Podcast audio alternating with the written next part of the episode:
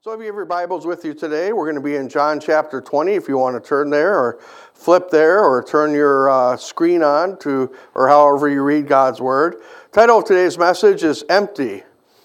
And we're going to be looking at a part of the uh, resurrection story where Peter and John uh, find out that the tomb is indeed empty.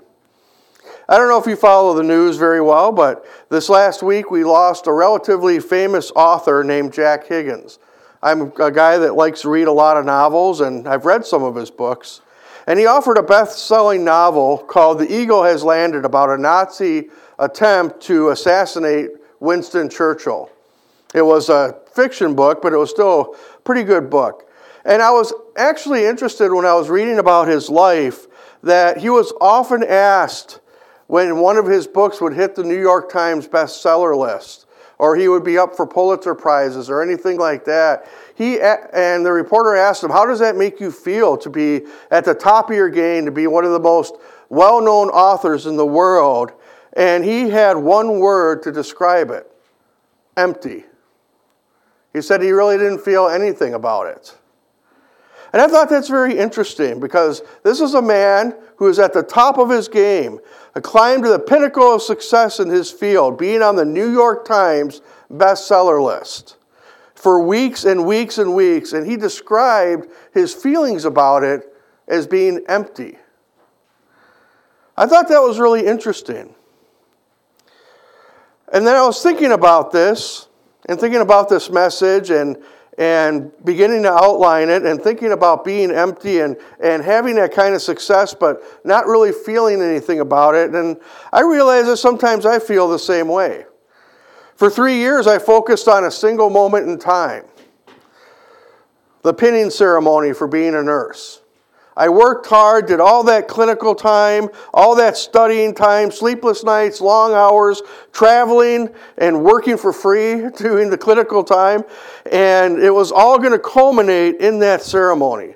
Then last December 12th happened, and I'm standing on stage. One of my best friends is taking the box. She's also a nurse. She's taking that box with my name on it, removing it, and attaching it to my shirt, declaring that now I'm a registered nurse. But do you know how I felt afterward about it?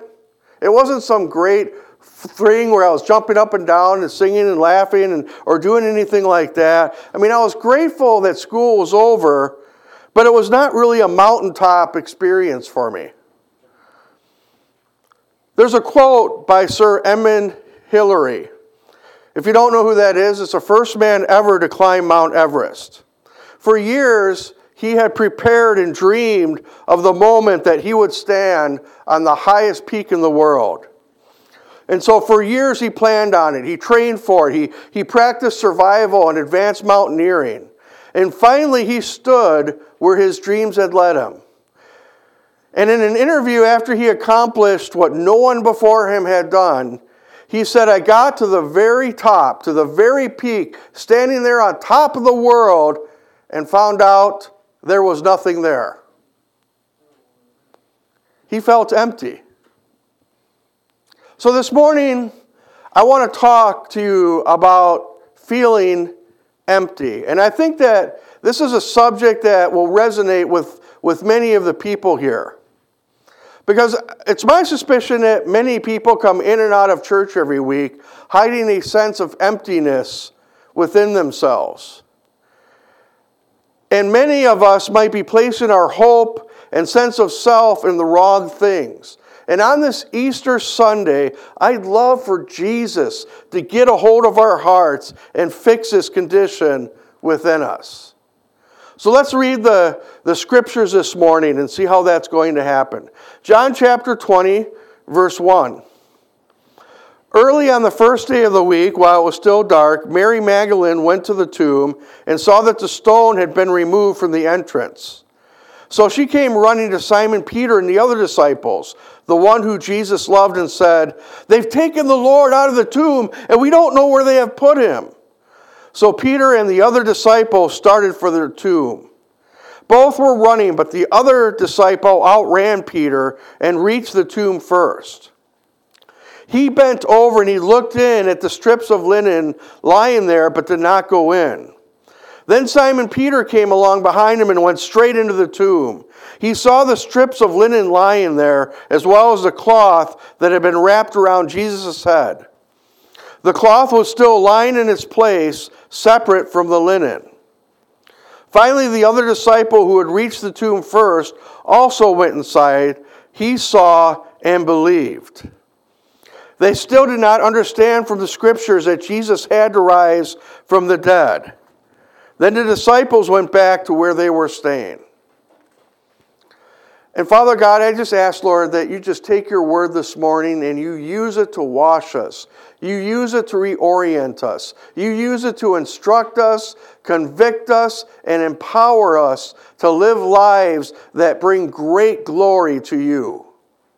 Because it's only in living for you that we can ever be full. So help us to cast aside the empty things of this world and live for you in these last days in ways that resound in eternity. Father God, I ask this in your name. Amen. So this morning, I want to ask just a few pointed questions of all of us today. The first one is what are we actually filled with? If, if God was going to put it all up here on a, on a big screen that says everything that fills us, what, what would it say? Because what it says here shows the second question what we're really hungry for, what we're really looking forward to, what really fills us up in this world. And the answers to these two questions will tell us how and why some people may feel empty this morning. The person in this story that most exemplifies this idea of feeling empty inside is Simon Peter. Why do I think that? Well, think about where Simon Peter is in this story when this happened um, right after Jesus rose from the dead. Think about the week that he's had. After all, he was instrumental, probably right out in front of Jesus doing his triumphal entry into Jerusalem. He's seen miracle after miracle, heard teaching after teaching. He's been at the epicenter of this movement that Jesus is starting. But then the Last Supper happens. And Peter proclaims his love for Jesus, his loyalty to Jesus, that he'll even die for Jesus, only to have Jesus tell him that he, Peter, the rock that he's building his church on, will deny him and betray him. Then Jesus is arrested. Then think of what Peter does. Within about 10 seconds, he's guilty and then suddenly innocent of attempted murder. He tries to strike the ear off of a, a servant, and Jesus picks the ear up and puts it right back on. So he went from guilty to innocent in seconds. And then he, along with the rest of the disciples, run away and leave Jesus by himself to be arrested. Peter then comes back and he sits on the outskirts and watches Jesus as he's tried, beaten, and flogged. As he watches, Three different people come up to him and say, Weren't you with him? Aren't you from Galilee? Aren't you one of his followers? And he denies that he knows Jesus to everyone. The scripture strongly says that even in his last denial, he used some profane ways of saying, I don't know this man. And at the third time, Luke records that the Lord, Jesus, turned and looked straight at Peter at the last denial. And then Peter remembered the word that the Lord had spoken to him Before the rooster crows today, you will disown me three times. Imagine for a moment being Peter, put yourself in his shoes, the crushing guilt that he had to feel in that moment. It was one thing for him to be on the outskirts. It was one thing for him to be hidden in the crowd but then to have Jesus look straight at you. This is a man who has had his entire world turned upside down. He has no hope in anything that he has placed his hope in for the last three years. Every hope, every dream, every aspiration that he had of Jesus coming into this worldly kingdom and him kind of riding that train into having a position in that kingdom, it's gone. It's crushed. It's been whipped. It's been beaten. And now it's about to be crucified. Everything he has has been taken away from him. Peter was thinking he's taking that final step onto that mountaintop, only to have the entire mountain disappear out from under him. And now he feels like he's in a free fall, waiting for that sudden stop at the end. Peter's empty. He's as empty as the tomb that Mary tells him is empty. Remember that as we look at the other person in this story, the Apostle John. John is probably in his late teens here, maybe 18 years old. He's a favorite of Jesus. He calls himself the disciple that Jesus loves. And he, unlike Peter, followed Jesus along his entire route of suffering. From soon after his arrest to his trial and even to the, pers- to the crucifixion. Jesus loved and trusted John so much that he put the care of his earthly mother with John and not one of his brothers and sisters. John is also crushed. The man he had pledged his whole life to is now dead. But then Mary comes with this incredible news the tomb is empty. The tomb is empty. They don't know where Jesus is. John, along with Peter, runs to the tomb to look. The Bible even records that John beat Peter to the tomb. He was a young guy, could run fast. But I want to tell I want you to see the difference when they got there. Peter having nothing left, being totally empty, having that, that soul crushing experience that he's been going through for the last several days, ran straight into the tomb knowing that seeing Jesus alive again was his only hope. But John, being much younger, ha- having not having necessarily gone through the same mistakes, that, that, that humiliation and, and humbling that Peter went through, just stopped and looked in from the door. What can we learn from these two men today? Well, the primary lesson is that we need to be empty. To see this, let's talk about John. John's running to the tomb. I think when he wrote that and made note in his gospel that he won that race, he did it with a smile, remembering his friend who had been martyred decades earlier. But he was very specific and honest about one thing. He didn't run into the tomb, he stopped. He didn't run all the way in, he just looked at it from the outside. And it's my fear today that John represents many people in church. They may go to church every Sunday or a couple times a month. And I think many in our church today stop just shy of having the faith to believe in everything the resurrected Savior has done for us. And why is that? Because they're too full of our own ideas. We're too filled with the things of this world to trust Jesus, to empty them. When I became a Christian, the Brownsville and Toronto revivals were in full swing. They had wonderful music coming out of both of them. And the music was full of songs speaking about Jesus filling us up with himself. It wasn't, it's still great music, but in my opinion, looking back on it, almost 30 years now, I think it put the cart before the horse. Let me illustrate this in, a, in an unusual way. When I was a teenager, I was into karate, competitive martial arts.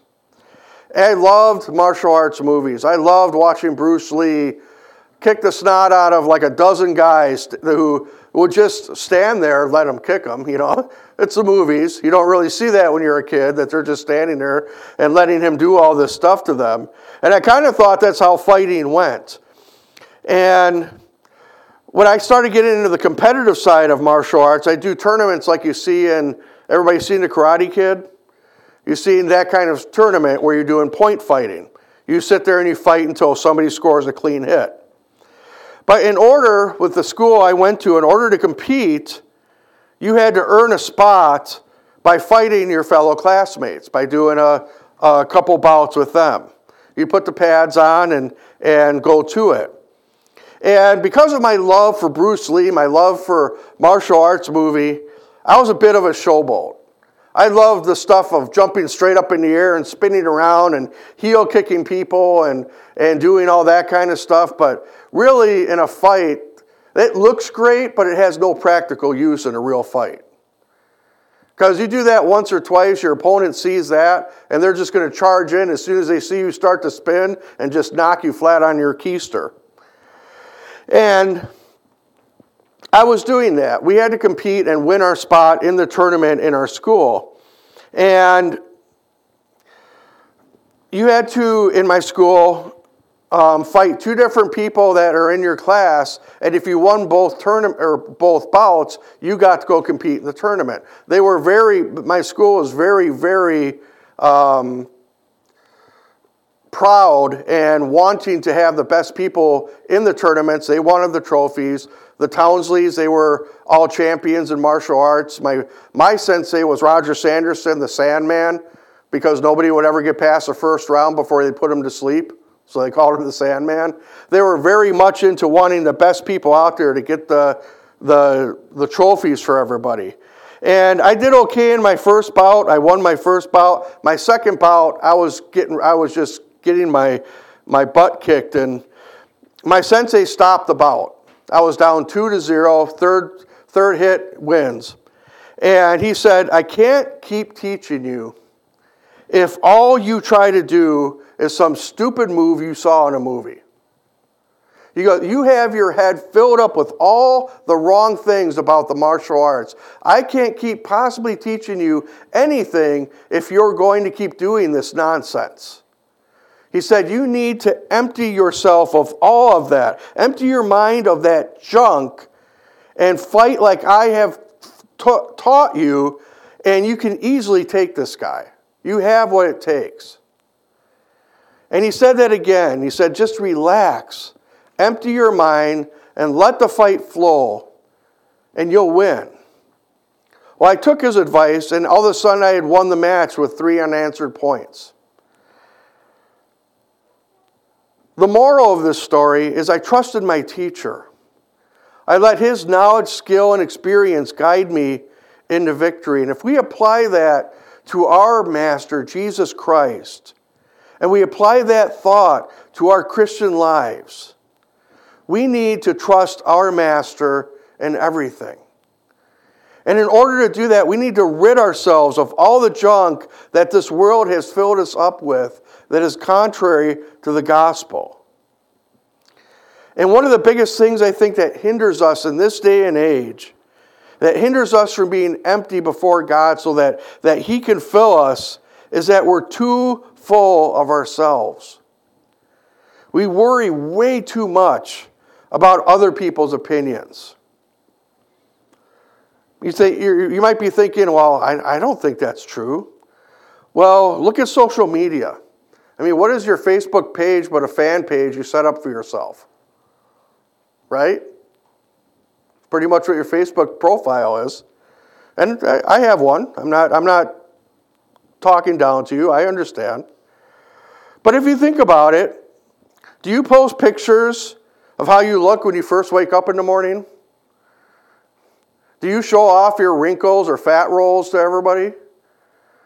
Do you talk about the time that you miserably failed on your Facebook page? No. Most people just put all the good stuff on there. And even though it's not really you. And this is just a symptom of the greater problem that we're so filled up with ourselves and the things of this world that Jesus has very little room to move. You know, I have a bottle of water here. It's 10 fluid ounces.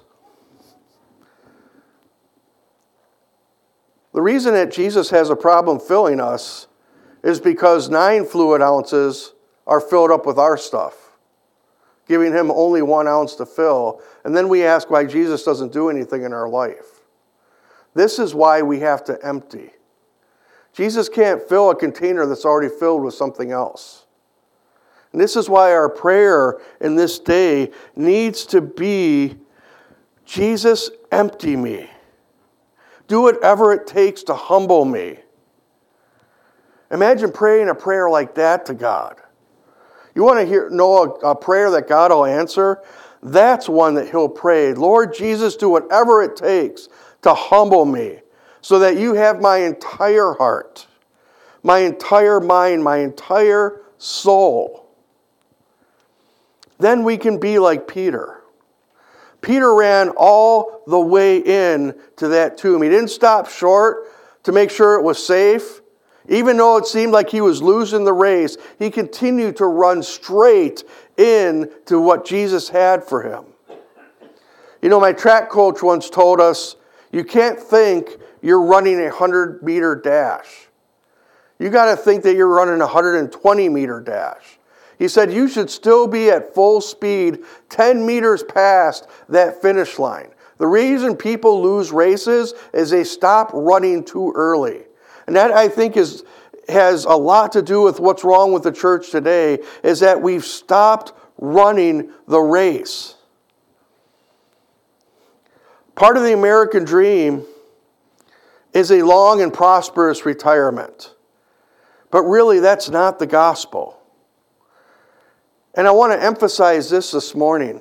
We're not living in a time where a Christian retirement is a possibility.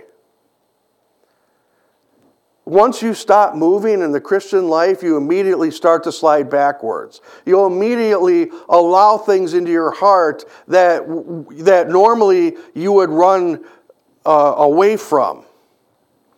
That's why we need to run.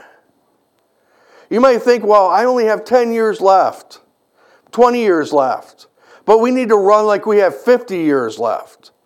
We need to run for our families. We need to run for our communities. We need to run for your friends. We need to run for our church. We need to run, run all the way, straining, waiting for that finish line tape to be broken by our chest, and keep running until we feel Jesus' arms around us. We need to take a page from Jesus' life. He didn't stop hanging on the cross at five hours and 45 minutes. He was there the entire six hours and then ran into the arms of his father, saying, It is finished. Let me give you one more example from the Bible. The Apostle Paul preached more, suffered more, did more, wrote more, traveled more than any of the other apostles, probably any two or three of the apostles of his time. And at the end of his life, facing Roman execution, Paul wrote this to Timothy, his son in the faith. In 1 Timothy 4, verse 6, he says, For I am already being poured out like a drink offering, and the time for my departure is near. I have fought the good fight. I have finished the race. I have kept the faith. Now there is in store for me the crown of righteousness which the Lord, the righteous judge, will award me on that day. Not only to me, but also to all of those who is longed for his appearing. I want to focus this morning just for a moment on that phrase, drink offering. A drink offering in the Old Testament was made of the finest aged wine. It wasn't something that just came out of the vineyards. This was the good wine. It was never, a drink offering was never performed during a burnt offering or a guilt offering because those had to do with separation from God. Those had to do with, with redemption and, and making us pleasing to God in the Old Testament. It was done during a fellowship offering with God, and it represented, Lord God, I pour everything, my best, out to you. And may you find this acceptable in your sight. It was a celebration of relationship with God and pouring ourselves out as Jesus poured himself out for us. It showed our utter consecration to God Almighty and said, Lord God, it's all about you. I accept no worship, no praise, no adoration. It all belongs to you. A biblical example of this idea of a drink offering was the count of King David in his desert stronghold after the Philistines had taken his hometown of Bethlehem. In 2 Samuel 23, it says that David at that time was in the stronghold, and the Philistine garrison was at Bethlehem. David longed for water and said, Oh, that someone would get me a drink of water from the well near the gate of Bethlehem. So the three mighty men broke through the Philistine lines, drew water from the well near the gate of Bethlehem, and carried it back to David. But David refused to drink it. Instead, he poured it out before the Lord, saying, Far be it from me, Lord, to do this, he said. Is it not the blood of men who went to risk of their lives? And David would not drink it. Now, if anyone had a right to ask anybody to do that kind of thing, it was David. He was the head of the army, he was God's anointed and appointed king. But still, even despite all of that, David never wanted to accept that kind of adoration or even worship from his men. And instead, he took that water and he poured it out before God as a drink offering. Saying, even though I want and desire this water, it's the best water, it reminds me of home, it's, it's one of the best wells in this area, I can't accept this because it's an act of worship from my men. And only you, Lord, are worthy of their worship. Therefore, I pour it out before you. And throughout all of his experiences in the wilderness, prior to ascending before the throne, David had learned to be empty before Almighty God. And if you want to be a person after God's own heart like David, if you want to live a life that is empty of this world, we need to put away all selfish desire. We need to put away any desire we have for fame, of being liked or being popular in the ways of the world, be willing to be emptied for our King. Let your life be poured out like a drink offering and see what God will do in your life. The final point, and the most important for today, is there's one more thing that was empty, and that is the tomb. What did Peter and and John run into? An empty tomb. Jesus has risen. Come on, hallelujah. Jesus has risen. Jesus is the ultimate example of being poured out and empty before God. He had no plans for himself. He had no desire for worship. He, or uh, he had no desire to be, to be lifted up on this earth. He wanted his life on this earth to reflect his Father in heaven. He emptied himself of everything possible so that you and I could come in to the fullness of God. And if we allow God to empty all the junk that we have placed before Him, in front of Him, and, and do in spite of Him, then Jesus' last instructions to us will be made reality in our lives. Let's all rise.